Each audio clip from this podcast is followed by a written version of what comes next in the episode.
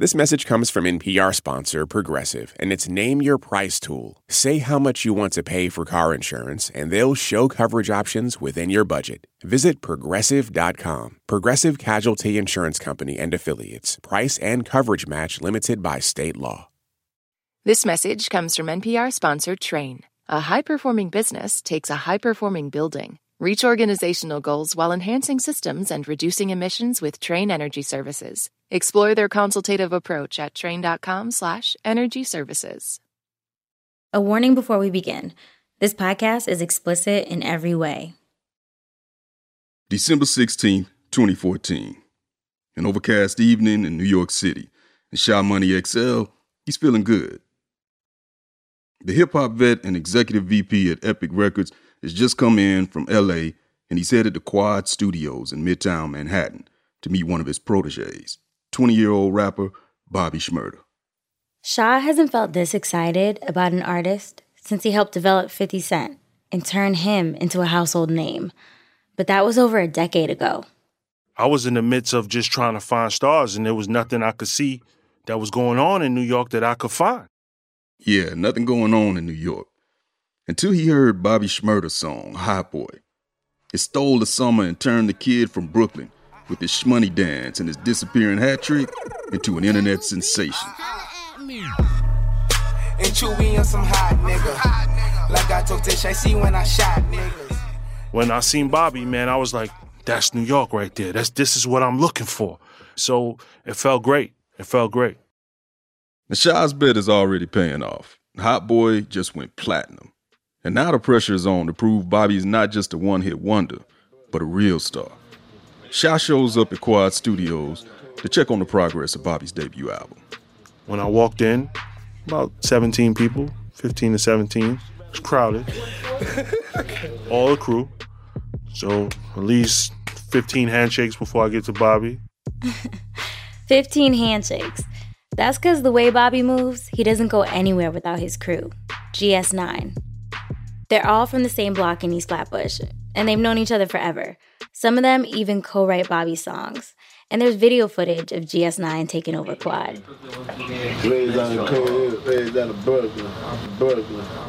That night, Bobby and GS9, man, they're in full celebration mode.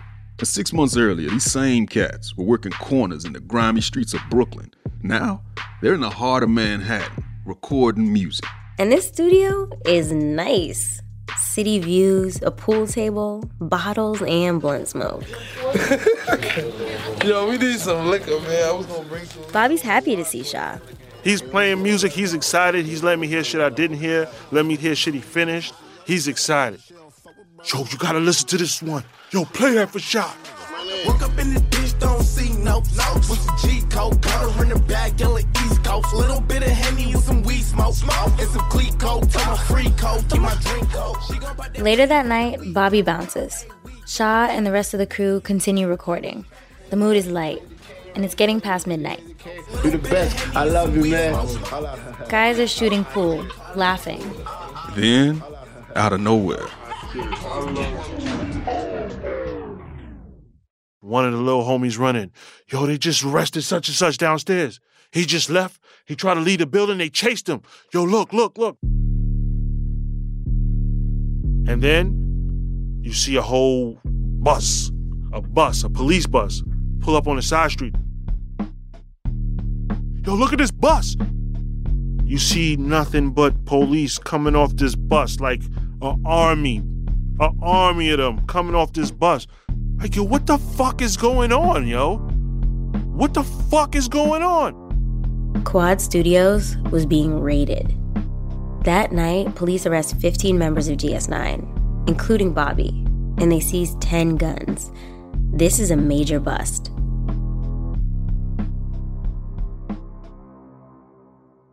Bobby is charged with a whole host of crimes, including conspiracy to commit murder.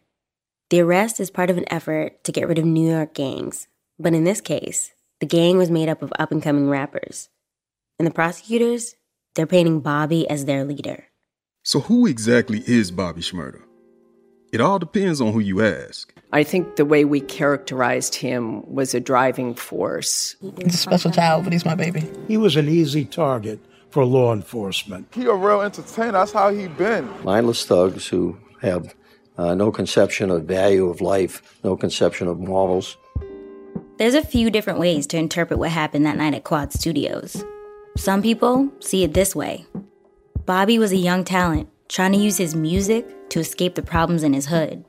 To others, Bobby and GS9 are examples of the music industry profiting off the worst stereotypes of black men. But let's look at the bigger picture. America's always loved an outlaw. And Bobby, man, he's just one rap star whose fame led to infamy. But here's the darker reality. In this country, the people policed the hardest look a lot like Bobby. And they come from communities like the one he came from. Places where gangs replace broken families. Where teenagers quit school to chase dope boy dreams. Where almost everybody learns not to trust the police. For a small percentage, rap can be a way out. And the music industry is notorious for buying in. But artists have to walk a tightrope to transition from the streets to superstardom. Where Bobby Shmurda might land, it's still up in the air, just like his New York Knicks hat. For now, he's stuck in a prison cell in upstate New York. Not sure if his career is over or just on pause. When you get locked up, all the rap shit go out the window. Right now, I'm in jail. And I'm just trying to get home. I'm thinking about my freedom. I'm Rodney Carmichael. I'm Sidney Madden. And this is Louder Than a Riot, where we trace the collision of rhyme and punishment in America. Over the next three episodes, we're going to tell the story of Bobby Shmurda, his rise, his fall, and the price he paid for the bonds of brotherhood.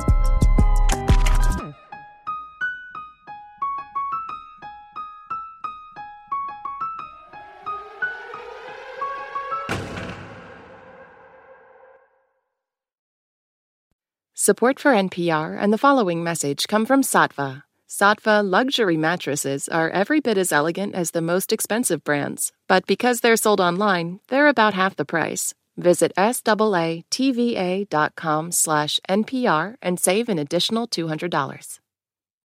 This message comes from NPR sponsor ServiceNow, the AI platform for business transformation. AI is only as powerful as the platform it's built into. Enter ServiceNow it puts AI to work for people across your business, providing intelligent tools to help remove frustration and supercharge productivity. And all of that is built into a single platform you can use right now. That's why the world works with ServiceNow. Learn more at servicenow.com/ai for people. I'm Rachel Martin. You probably know how interview podcasts with famous people usually go. There's a host, a guest, and a light Q&A. But on Wildcard, we have ripped up the typical script. It's a new podcast from NPR where I invite actors, artists, and comedians to play a game using a special deck of cards to talk about some of life's biggest questions. Listen to Wildcard wherever you get your podcasts, only from NPR. In any great story, there's a moment that sparks your curiosity. tells you there is more to uncover. How how did this happen? How did we get here? That's where Embedded comes in. We are NPR's home for documentary journalism, immersive and intimate stories. I was stone cold speechless. Nothing will ever, ever, ever, ever be the same here. Find Embedded wherever you get your podcasts. My story with Bobby begins uh, with uh, a phone call.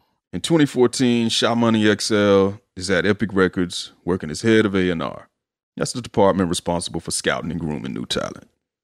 And one day out of the blue, another A&R guy hits him up. And uh, he was like, yo, Sha, I need you to check your email right now.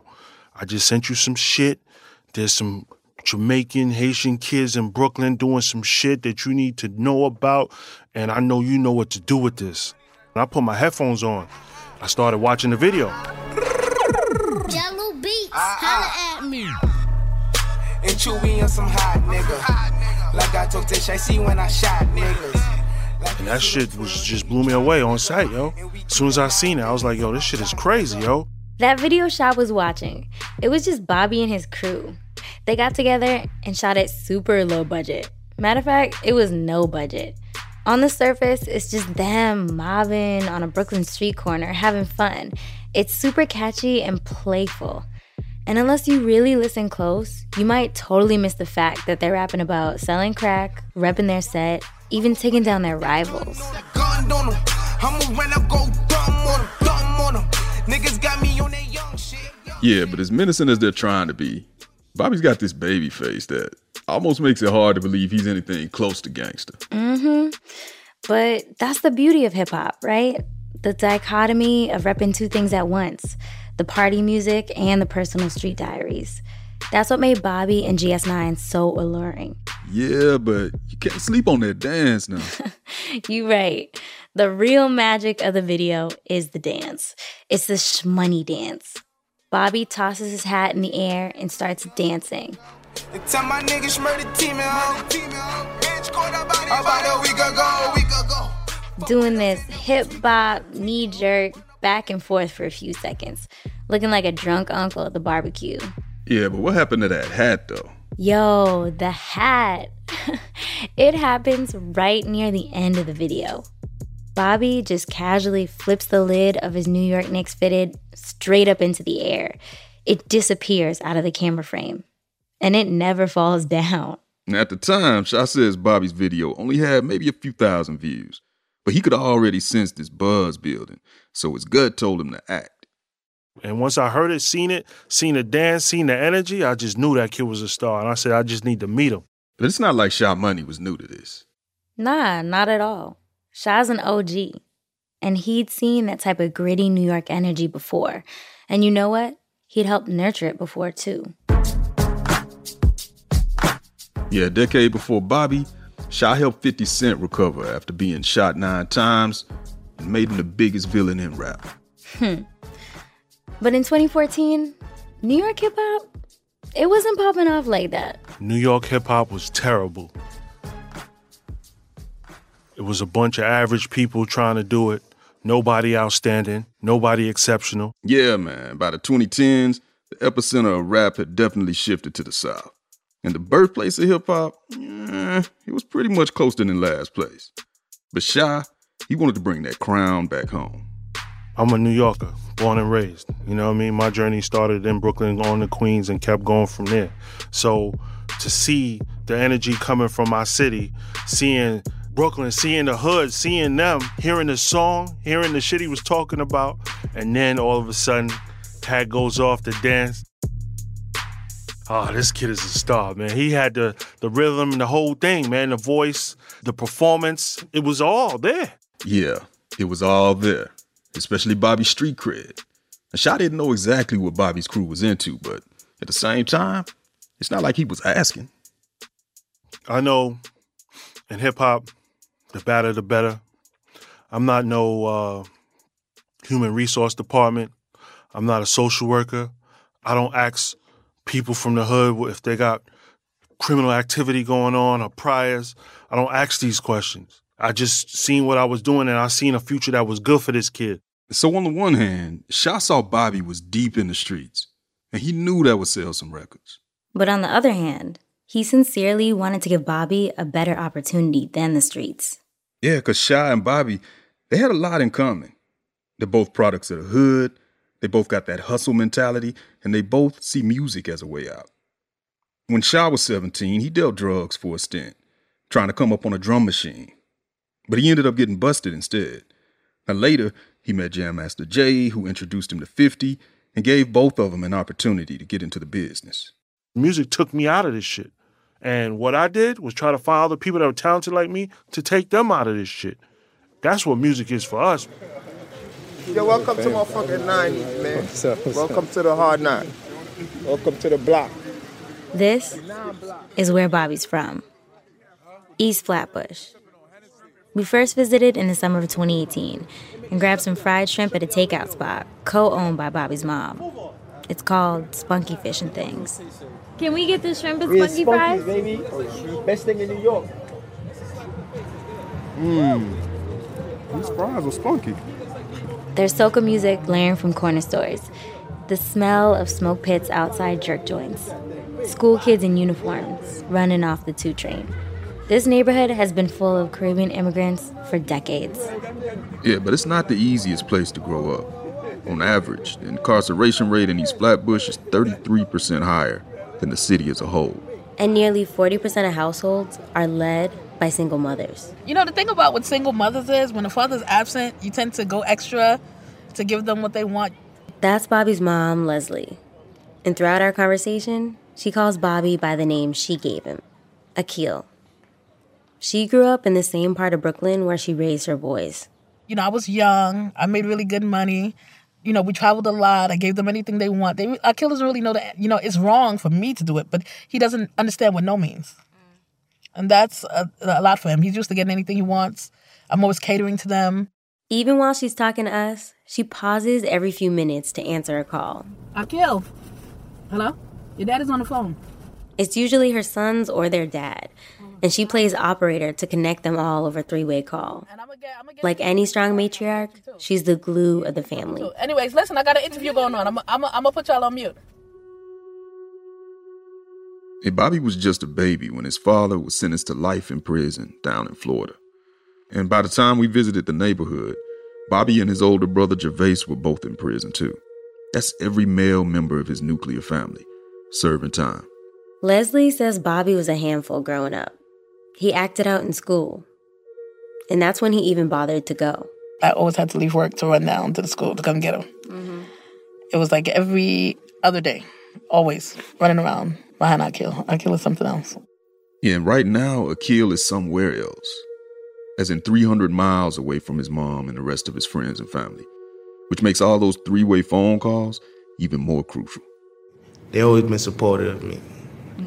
Okay. No matter what I did, no matter if I went to jail, anything, they always supported me. When we meet Bobby in person for our interview in 2018, it's at Clinton Correctional Facility up in Dannemora, New York. You guys ready for him? Yeah. Yes. Bobby's only done a handful of interviews since he's been locked up, and most of them have been over the phone. But we sit with Bobby face to face. What's up? Good morning. And we talk about growing up in East Flatbush. Brooklyn. well, it make you hustle. I remember I used to sell waters on the corner at nine years old. If I would give them five dollars a day, Gervais would take his five dollars, go buy Chinese food. Akil would take his five dollars, go to Rite Aid and get a case of water and sell it for twenty four. That's how he was always a hustler like that. Yeah. That's really smart. I know, right? But Bobby wasn't satisfied just selling waters. I mean, peep this line from Hot Boy. Get up on my trap house. I've been selling cracks since like the fifth grade. Really never made no difference with the shit made. Judge, I told me flip them packs and how to maintain. Now, like we've already said, you can't take everything you hear in rap literally. Right. But the thing about that line, I've been selling crack since the fifth grade, as Bobby says, is true. Where I was from, it was like an empire. Just crackheads everywhere. And Bobby wanted a piece of that empire. What made you want to sell crack out of everything? It was fast money. Like it was fast money. I ain't, I wasn't even rob, robbing people. I wasn't into robbing people like that. All that running, sweating, and all that other crazy shit. I, was, I wasn't mm. into that. Man, see, this is so important because it really shows you what Bobby felt like his options were limited to growing up in East Flatbush. That fast money, it had a price though. He remembers the first time he got hemmed up by the police at age 12. They came in the Chinese store and they pulled my pants down all the way to my ankles and stripped me like halfway butt naked. They found like a piece of crack. They locked me up. Ever since that day, every time they see me, they just run down on me. Yeah, and Bobby, man, he has a lot of early memories like this. He even told us a story about the cops planting a gun on him once. The same cops that been locking me up since 11. It's like this big African motherfucker, the same cop. Um, they they rushed the house. They had no warrant. They came in, they found a gun in the couch and a clip in the couch. They took it out, put the clip in, cocked it, says going on you. I'm like, me? They just pointed to you and said it. Yeah, but remember, I know these guys. Yeah. So, you know what I mean? So my girlfriend started going crazy at the time, the girl I was talking to. He told everybody, shut up. He let them go through the side door in the precinct, and they locked me and my um, codeine up. Police would later report it happened this way. After neighbors complained, officers knocked on the door, and when it was opened, they could clearly see Bobby, quote, showing a loaded automatic pistol to someone else. Now, we weren't able to verify either versions of this story, but the experiences Bobby said he's had with the police overall, they're not unique. East Flatbush falls under the jurisdiction of the NYPD's 67th precinct. And that precinct, it has its own track record, as Bobby told us, of not going by the rules. Yeah, allegations of corruption at the 67th are well documented, right around the time that Bobby was coming up. The Brooklyn DA looked into at least six different cases that happened between 08 and 2014, where cops were suspected of planting guns at crime scenes and on suspects. These cases typically had a few things in common the same officers, a lack of forensic evidence, and some super sketchy informants. Yeah, but peep this. In 2016, the Village Voice reported that the DA and the NYPD quietly concluded their investigations. Apparently, there was no misconduct found, and those suspected officers, they remained on the force. Now it's clear that once preteen Bobby was on the cops' radar, he was likely to stay there. But while the cops of his neighborhood saw Bobby as a potential menace, man, those folks who knew him best, they saw he had real star potential. Akil has it. He has it. Like, if we'll go to a party, if someone else at the party he feels like a dance, Akil would literally dance until he passes out, till they take him out on the stretcher because he's not going to lose. The only thing missing was an outlet for that talent. That's where his crew comes in. Yeah, because a lot of raw talent can get buried early in a place like East Flatbush, unless you got the ingenuity to go with it. After Bobby came home from a stint at juvenile detention at 17, he noticed his crew was getting into something new. They were getting into music. They was rapping. and We used to be on the block. We smoke, get high, start playing around rapping. And everybody kept telling me, like, yo, Bobby, go to the studio. I'm like, I'm getting money. I don't want to go to the studio. They would abduct me. I go with them for a little, end up making a couple songs, and I leave. So it's no secret that Bobby sort of owes his success to his crew. If they hadn't dragged him into the studio, he might have never become what he did. Yes, Bobby tells us, this new music collective, it needed a name. So the crew called themselves GS9, a nod to their neighborhood set, the G Stone Crips, and the fact that they came from the 90s blocks of East Flatbush, Brooklyn. Now, street crews and syndicates have always been synonymous with rap. From Eric B. and Rakim's connections to the Paid and Full posse to Young Jeezy's ties to BMF. I mean, it's a calling card that helps a new street artist establish, you know, a certain kind of street cred. Yeah, and you know, a hot boy, Bobby introduces us to the whole GS9. I'm with Trigger, I'm with Rasha, I'm with A-Rod. Broad daylight and we gon' let them things blow. Tell them niggas free Michio. Subway, free Breezy, oh. ho. And tell my niggas murder team, oh. ho. I mean, that's basically a GS9 roll call, right? We got Rasha, A-Rod, Mishi. All the schmurders and the shmoneys. Yeah, the nicknames they created for themselves. The bond that made them family. They're not my friends, my brothers. You know what I'm saying? That's they all I know for kids. You know what I'm saying? We done jumped in front of guns for each other, all types of shit. Like, that's just how we grew up. You know what I'm saying? One of us go, we all go. That was just how it was. Yeah, and jumping in front of guns, I mean, that was just an everyday environmental hazard for Bobby and his homies. Especially when beef with other neighborhood crews was so unavoidable. Don't the 90s have a history of like beefing with the 50s and vice versa and all that? I mean, we had a history of, of beef with a lot of people. That's Bobby's older brother, Gervais, also known as Fame. Now, on our second trip to Brooklyn, Fame was fresh out of prison. And he was showing us around the neighborhood, along with Rowdy Rebel's younger brother, Fetty Luciano, and about a half dozen other guys in their crew. We stopped in the middle of the street as the guys started passing around a bottle and, you know, You know. yeah, some styrofoam cups. What you sipping on? I'm sipping on Hennessy. You want some Henny? I'm good. I heard it. For Henny? cocaine, we pour out Henny. That's, that's what we sip That's on. it. that's That's it. That's the out ritual right here. Like Fame said, for cocaine, they pour out Henny. But he's talking about a guy named Tyrese Gary, better known around the way as Shiesty Cocaine, the former leader of the G Stone Crips. Some street beefs in New York go back years.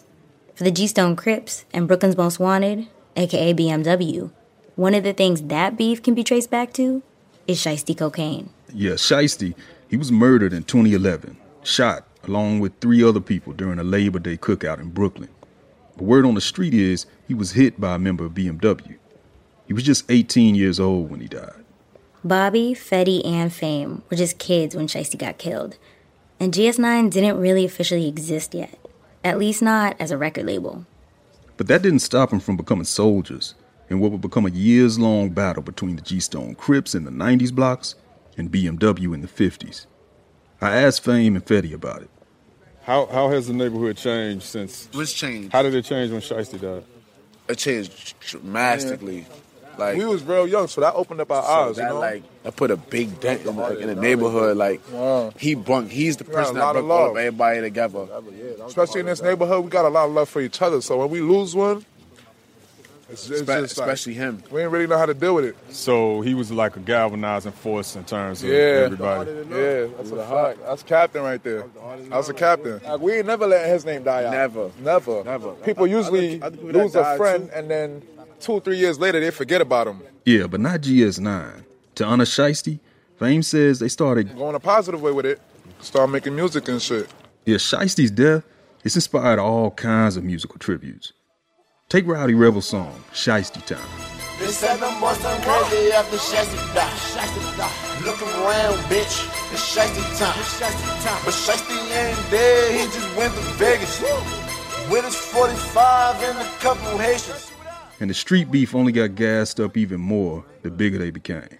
So the success that was starting to happen, how did that change y'all's relationship with rivals and stuff like that? I mean, it's, it's everywhere. It's just a lot of hate, period. A lot of hate. Like when people see you make it to the top, they try to drag you back down.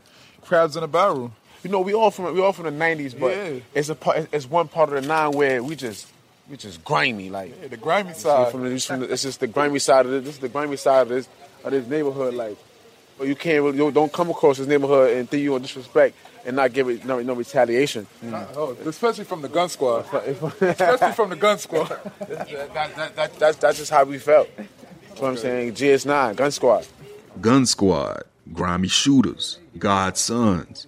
Yeah, GS9, it stands for a lot of things. But gang, that's the label they say they've been branded with. we don't look we don't call ourselves no gang members. Like that's my shmoney, that's my shmurda, that's the Brody, that's my hop. Like we a family. I mean, like we GS9, we a family, we a motive. So when when when you all were repping GS9 early on, say like in the video, like Yeah. publicly, Yeah. were y'all repping it in terms of the neighborhood and the gang, or was it more so trying to were y'all trying to use GS9 as a way to legitimize we through we the music? we did we was doing that as both. Because GS9 is a record label. We have GS9 Records. That's Bobby. But we was using it as both because that's that's us. Like that's where we from. Anybody that know us, they know us as GS9. For GS9, it was only natural that what was happening in their hood would bleed through in the music. Songs like Hot Boy did double duty a party starter and a warning shot, putting ops on notice. So they shoot a video for Hot Boy for $300, and they throw it up on YouTube in March 2014. It started catching on, and within a few months, it goes viral. The internet ate it up, especially the part where Bobby throws his New York Knicks fitted up in the air and it never comes down. The hat went to outer space, honestly.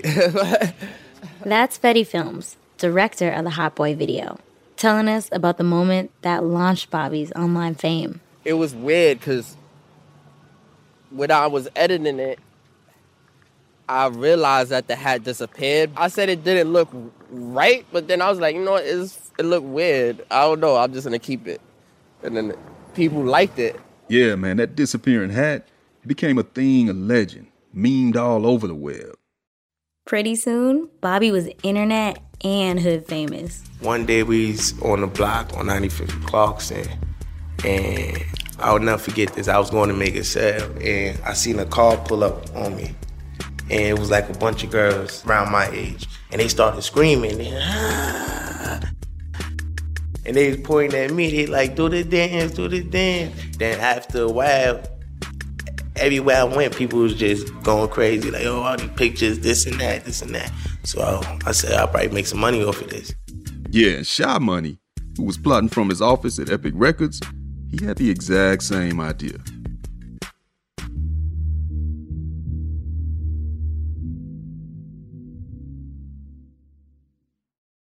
I'm Jesse Thorn. Why did Cole Escola write a bonkers, extremely fictionalized play about Mary Todd Lincoln? Well, you know, it was 2020 and we were all so isolated. I, I just started doing research. Uh, but the truth is, uh, no, I just thought of it. We'll talk about that and more on Bullseye from MaximumFun.org and NPR. Pro Palestinian protests have popped up on college campuses across the country. But from the eyes of students, what are we missing? From the outside, these protests are painted as really violent when that couldn't be further from the truth. I'm Brittany Luce, host of NPR's It's Been a Minute, and I'm inviting you to hear from student journalists who see what the rest of us cannot. On It's Been a Minute from NPR. With NPR Plus, there's more to hear, like extended interviews with some of the experts we talk to at Planet Money and The Indicator. It's a mistake for economists to only think about economic efficiency when considering policies because you'll actually wind up with a worse outcome. And with NPR Plus, you help keep NPR going. Learn more at plus.npr.org. Do you wish stories could unfold over three hours rather than three minutes? You tired of doom scrolling? Trying to find humanity? Or maybe a deeper understanding of why the world is the way it is? Listen to Embedded, NPR's original documentary series. Find us wherever you get your podcasts. What does it take to start something from nothing? And what does it take to actually build it? I'm Guy Raz. Every week on How I Built This, I speak with founders behind some of the most inspiring companies in the world. NPR's How I Built This, listen now. When the Hot Boy video was blowing up in the summer of 2014, Sha knew he had to sign Bobby before another label snatched him up. So he sets up a meeting to have Bobby audition for his boss, L.A. Reid, who was the CEO of Epic Records at the time. I need to do the whole setup where, you know, you come in, perform for LA, the whole staff is there. You know, he makes a movie out of it. LA, you know, he like it a certain way. So it's, it's all set. The whole staff is there. It was crowded. This audition scene, it low key becomes almost as famous as the Hot Boy video itself. It takes place inside a boardroom at Epic's Manhattan headquarters. Now, in reality, it's not that far from the Brooklyn street corners where Bobby started, but when you think about it, it's a world away. Bobby comes in, the whole GS9, his Uncle Debo, all of them, and you see it on the video, man. That boy gave a performance like this is his last chance to do anything in life, and he killed it, man. Yeah, but this video also raised a lot of eyebrows at the time. I mean, here you have a black man dancing on a table and shooting finger guns in a boardroom filled with mostly white faces, some smiling, some wearing these frozen expressions like they're not really sure how to react. Mm-hmm. And if you look real close, Rodney, you can see L.A. Reid sipping from a teacup while Bobby's up there losing his mind.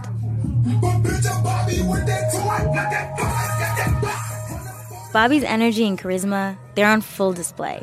At the end of the video, they give him a nice respectful golf clap. Which again shows you how far out of his element he's come.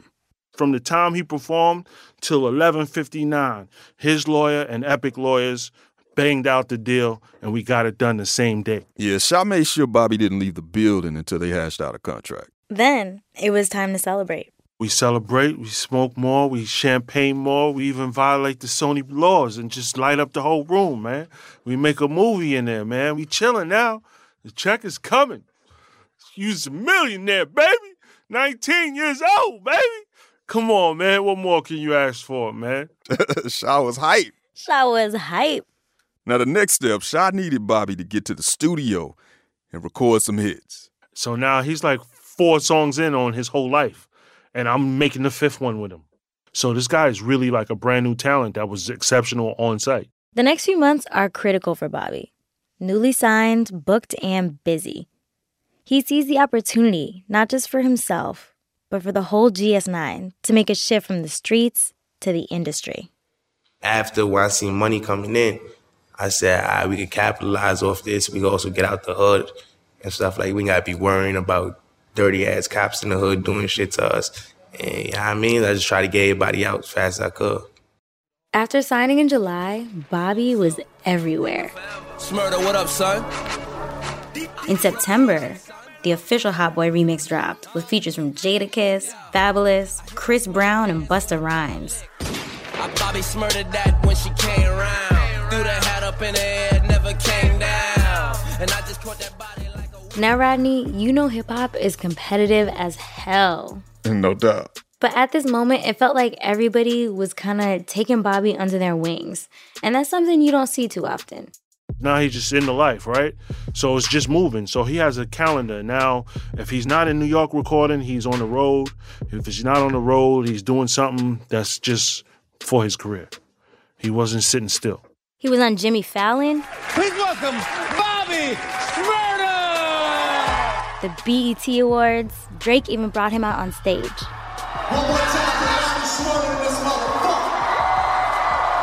I was everywhere LA, Texas, Vegas, New Orleans, Miami, Atlanta, everywhere. The key to cementing a hit is really keeping up the momentum. And for Bobby, it seemed unstoppable. Yeah, it looked like Bobby was starting to put some distance between himself and the streets, too. But at the same time, he was bringing the streets with him. His entourage was his crew, and his crew was his security. In other words, his homeboys were strapped. So now, while things are starting to heat up, if he's at Jimmy Fallon, he's walking in and he's seeing the police that he sees in Brooklyn from his neighborhood, but he's in New York and he's looking at him. And they're like, oh, that's the police from the hood. But not putting like, yo, them niggas is watching y'all. So the cops who knew Bobby from New York, they're following this cat out of state, on tour, everywhere. Now, Sha, he really respected Bobby's loyalty to GS9. He was really trying to form a business for himself and his crew and let his crew get in as well. And he provided that opportunity. And I, I just seen a young kid that had his head on right. But as time went on, he saw that GS9 was attracting way too much attention from the police. So he thought a change of scenery might help Bobby focus. I was on him like, yo, we're gonna record in LA. It's life, space, car, pull up, smoke, chill. It all sounded good, but it didn't work. He wasn't on it like I was on it. He came and it was so hard even when he was there to get him in the studio. So it was just like, yo, bro, leave the fucking house. Let's go. It just didn't work.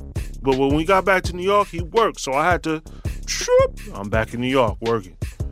That was the routine. Bobby admits at the time he didn't get it. Yeah, and this wasn't the first time that people around Bobby had really tried to keep him on track. About a week before Bobby signed to Epic, his uncle, who goes by Debo, he called a meeting in East Flatbush. Now, this is behind the same studio where they recorded. He wanted to convince GS9 that if they really wanted to help Bobby, they needed to back off, because the heat they were drawing, it was going to kill his career before it even got started. Now, he really tried to come in and like Debo the situation, you know? Like be the enforcer. Yeah, but that didn't really work out how he planned. Bobby didn't want to be baby. I had a listening problem when I was young. I listen to what I want to listen to, not the mommy and uncle telling me this and that. I'd be like, oh, if you told me the stove was hot, I want to find out for myself how hot it is. There was even somebody who Bobby looked up to and who knew about his reputation, who tried to give him game about making that switch from the block to the business. One day I saw Bobby at um at Hot 97, and he said, Maino, you don't even remember where you know me from. Bobby grew up on Maino's sound from watching those Smack DVDs that launched Maino's career. So when he saw him at Hot 97, it felt like a full circle moment for the both of them. And I said, Oh my God. And I remembered. It, I used to pull up to a block in, in Flatbush, and it would always be like these these young kids on the block. And he'd be like, Yo, what up, man? And I would stop and talk to them. And that was Bobby Shmurda.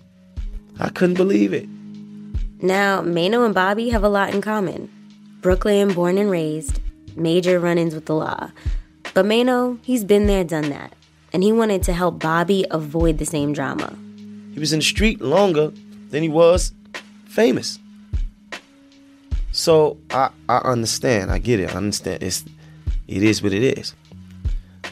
I tried to uh, give him as much advice as I could, you know, um, about the journey, because music is supposed to be a way out for us. Even if New York was a bad element in some ways, it was Bobby's element. His neighborhood is what inspired his music. And his music is what attracted the industry to him in the first place, you know? Yeah, but it was all about to come to a head.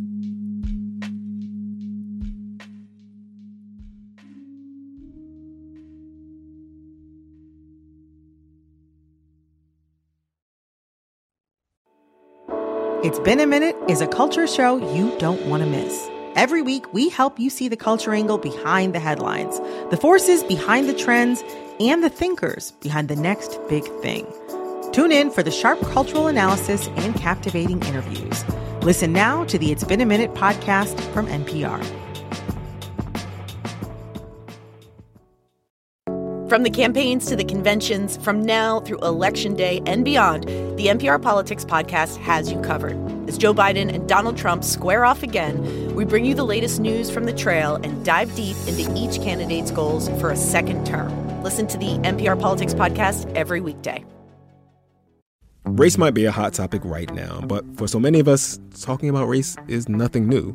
On the Code Switch podcast from NPR, we go beyond the headlines and we go deep. Listen now. On the night of December 16th, 2014, Where we began this story. Sha flies in from LA for an Epic Records Christmas party, and he decides to surprise Bobby at Quad Studios.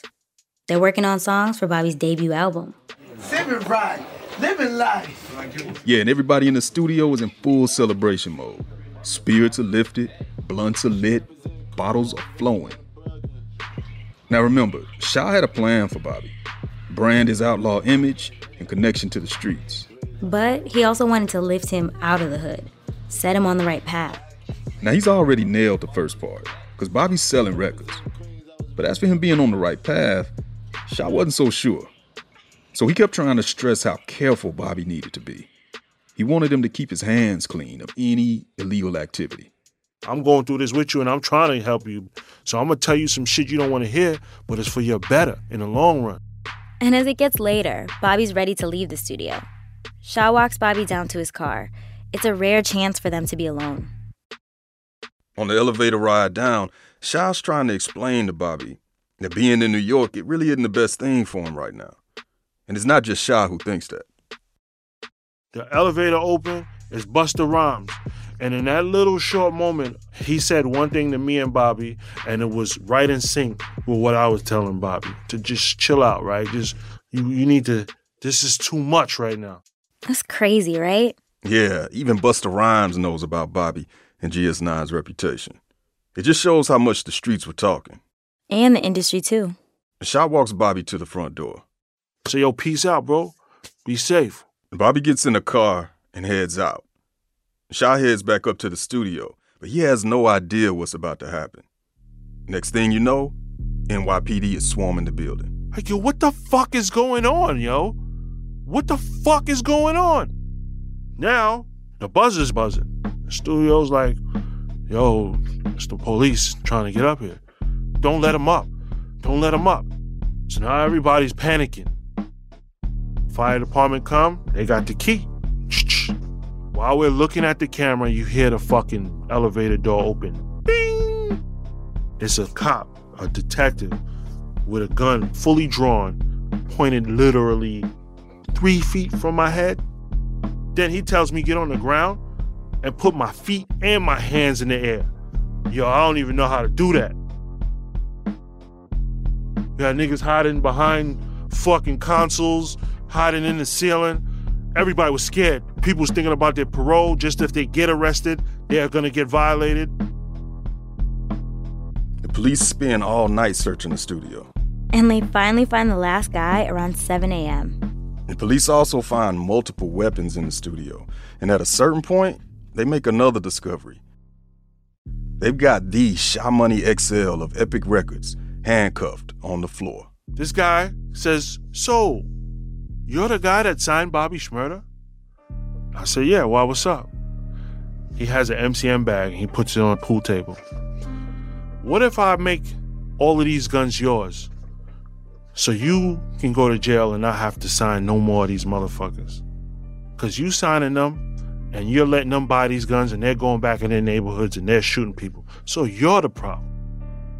Now, this is a big realization for Sha. I mean, the whole time he's been trying to steer Bobby in the right direction, and the cops saw him as part of the problem, too. It's like they were blaming Sha and really the whole industry for every trigger GS9 might have pulled. Yeah, I mean, people have accused the music industry of glorifying gangs and violence before, But here's a cop literally telling Sha that the money he put into GS9 was used to hurt people. Now he's like, we already got Bobby. And they had such and such amount of weapons in that car. So now we got this many right here. We're gonna find more. So just get ready to say goodbye to your investment. Bobby Shmurda, Epic's million dollar investment, behind bars. Bobby, what do you have to say to your fans? Bobby, anything? As the sun comes up, the cops, they let Sha go. But they got who they came for. Almost everybody else from GS9. They did it in a way where no one was getting away, and they knew that this they were coming for not just Bobby, they wanted the whole crew. And they got the whole crew. Leslie was at home when she got a call that Bobby had been pulled over after leaving the studio and had been arrested. She jumped out of bed and she went to go meet her sons at the precinct. She waited hours for police to tell her anything. And through all that confusion, she finally found Gervais. I looked at Gervais. I'm like, "What's going on?" He had his head down. He just like didn't want to answer me. So he was like, "Indictment." I'm like, "Oh God." I just I couldn't even I can't even describe to you the feeling I had when they said that. The NYPD calls a press conference just hours after the raid. Police Commissioner Bill Bratton takes the podium next to a table full of guns they confiscated from GS9. These gang members have shown no respect for the lives of citizens in the Brooklyn neighborhoods where they wreaked havoc. But working together with the Special Narcotics Prosecutor, we put an end to that. They shouldn't be celebrated, and the fact that uh, their music is celebrated and the so called dance that they created, I would hope that those that emulate it understand what the source of it is. Mindless thugs who have uh, no conception of value of life, no conception of morals. The NYPD had arrested 15 members of GS9, including Bobby, his brother Fame, Rowdy Rebel, and Fetty Luciano. Some of the crimes they were charged with happened after Bobby was signed to Epic. Prosecutors claimed GS9 and the gang G Stone Crips, they were one and the same. There was no distinction. And the cops used a controversial tactic to take down GS9, one that was designed to be used against mafia and white collar criminals. They charged everyone with conspiracy, which makes every member complicit in the worst crimes, including murder. Now, remember when Bobby talked about GS9 as family and said when one of us goes down, we all go? Well, the police used that same loyalty to build the case against him. While most of the members of GS9 had bail set around $500,000 or less, Bobby was looking at a bail amount of $2 million. Clearly, this meant prosecutors saw Bobby as the big fish in the case. Sha knew it was critical to get Bobby out on bail. I work for a label. This, they just invested in him. I'm thinking that if anything, they'll be able to recoup something. Uh, and they have policies. It's a corporation. I don't know this shit. I'm used to 50 and G Unit and us going bailing them out. I'm not in that position right now. It's not my artist. I just signed him. I just work here. His bail is five times my salary, right? So what am I gonna do? And when Sha says there really wasn't much he could do, he's right. Sha ran G Unit Records with 50 Cent, but in Bobby's case, Sha just signed him to Epic. He didn't own the keys to the bank. No one got through. That's what the public don't know. My guys tried it a certain way, it didn't go through. Other people tried a certain way, it didn't go through. So my in my eyes, they weren't allowing him to get bail. And the reason bail was so important is because it's hard to mount a defense when you're behind bars. Plus, it increases the pressure to just plead guilty instead of waiting for a trial. Did you feel like, to some extent, Epic let Bobby down? Absolutely. Absolutely. The way they kind of just silenced me, the way they silenced everything, it just didn't feel right. It didn't feel right. Fans thought that Epic should have bailed Bobby out too. I remember I was at a concert in New York around this time, and 50 Cent, he hopped on stage to call out Sha Money by name for not bailing out GS9. And he did it while his DJ was firing shots in the background. Not literally, but you'll hear what I mean. I ain't like Sha Money. Sha Money got Bobby Shmurda still in the joint. They left, they left the niggas in the jailhouse. The whole GS9. But it wasn't just 50 Cent. I mean, this whole time, Sha was blaming himself too, right? Because he felt like he wasn't able to save Bobby. And this was a big blow for Sha, because remember, this was his way to pull cats out of the streets. And now He sees Bobby behind bars on his watch. He felt helpless. I don't know what was going on with me. Some people call it depression, but I'm from the hood, so I just started smoking extra blunts, man. I was fucking pissed, man. It was a catch 22. It was Bobby's authenticity and loyalty to his crew that made Sha sign him in the first place. But now that his loyalty got him caught up in the law, the label that was so ready to capitalize off his street cred didn't have his back. You brought me there to make it hot. Here I am making it hot, and we can't take the temperature because it's too hot.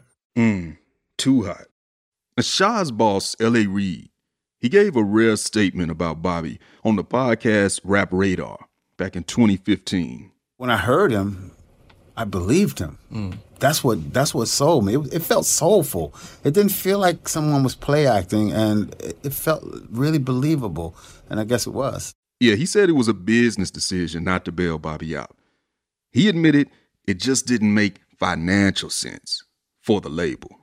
Bobby Shmurda is not the same as Snoop Dogg and Murder was the case, who was coming off the career chronic. Wise, yeah, career and was coming off the chronic and, and, and his first album. This is a different era, and we're a publicly held corporation.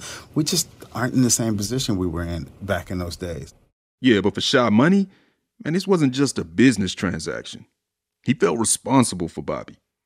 And Sha ended up paying a heavy price too, one that forever changed how he views the industry. I got let go in April, so I didn't have a job. So it was like, all right, but I don't want a job no more. What I'm gonna do? Sign another artist to the label and tell them we got you and we don't? I don't want to do this no more. So I, that became the thing. I don't want to sign artists to labels because the label don't even got my back. How the fuck I'm gonna tell artists I got your back? We reached out to Epic Records for comment on Sha's firing, but they declined. Sha says he hasn't heard from LA Reid since. He doesn't blame him, but he's never worked directly for a major label since either. After all that went down, Sha went back on his independent grind. Yeah, and as for Sha and Bobby, they would keep in contact, but there was just no way Sha could protect Bobby from what Bobby was about to go through. In our next episode, we dig into the crimes of GS9 and look at how they affected one family in particular. And we consider the reasons why trauma doesn't care about labels like victim and perpetrator. He's making other people think that this is okay. That you can kill someone, then turn around, put it in a song, and blow up off of that. So, it's not a party song for me. Just a reminder of what they did.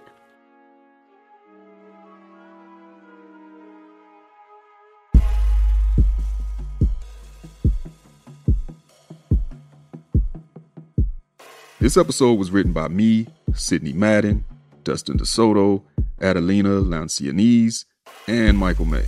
Michael May also edited this one, with help from Chiquita Paschal. It was produced by Dustin DeSoto and Adelina Lancianese, with help from Matt Ozug and Sam Leeds. Josh Newell is our engineer. Senior supervising producers are Rachel Neal and Nigel Eaton. And shout out to the bigwigs Steve Nelson, Lauren Onkey, and Anya Grundmann. Original music by Kassa Overall. Our digital editor is Jacob Gans. Our fact checkers are Will Chase and Nicolette Kahn. Hit us up on Twitter. We're at Louder Than a Riot. Rate and review us on Apple Podcasts. And to follow along with the music you heard in this episode, check out the Louder Than a Riot playlist on Apple Music and Spotify now. We'll update those each week for you. And if you want to email us, it's louder at npr.org.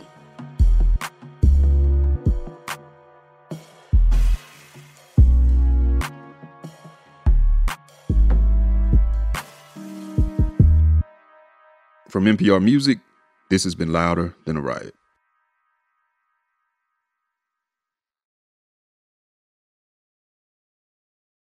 This message comes from NPR sponsor BetterHelp. When you're carrying around a lot of stress, therapy is a safe space to get it off your chest. If you're considering therapy, give BetterHelp a try at betterhelp.com/npr to get 10% off your first month. The news can be disorienting, and it can be really hard to remember how we got here.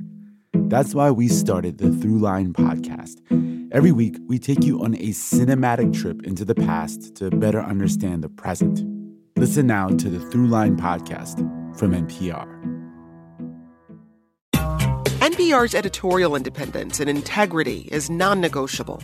It's the reason why so many listen to 1A's Friday News Roundup. You'll get analysis and insight from the world's best correspondents. Listen to 1A's Friday News Roundup, only from NPR.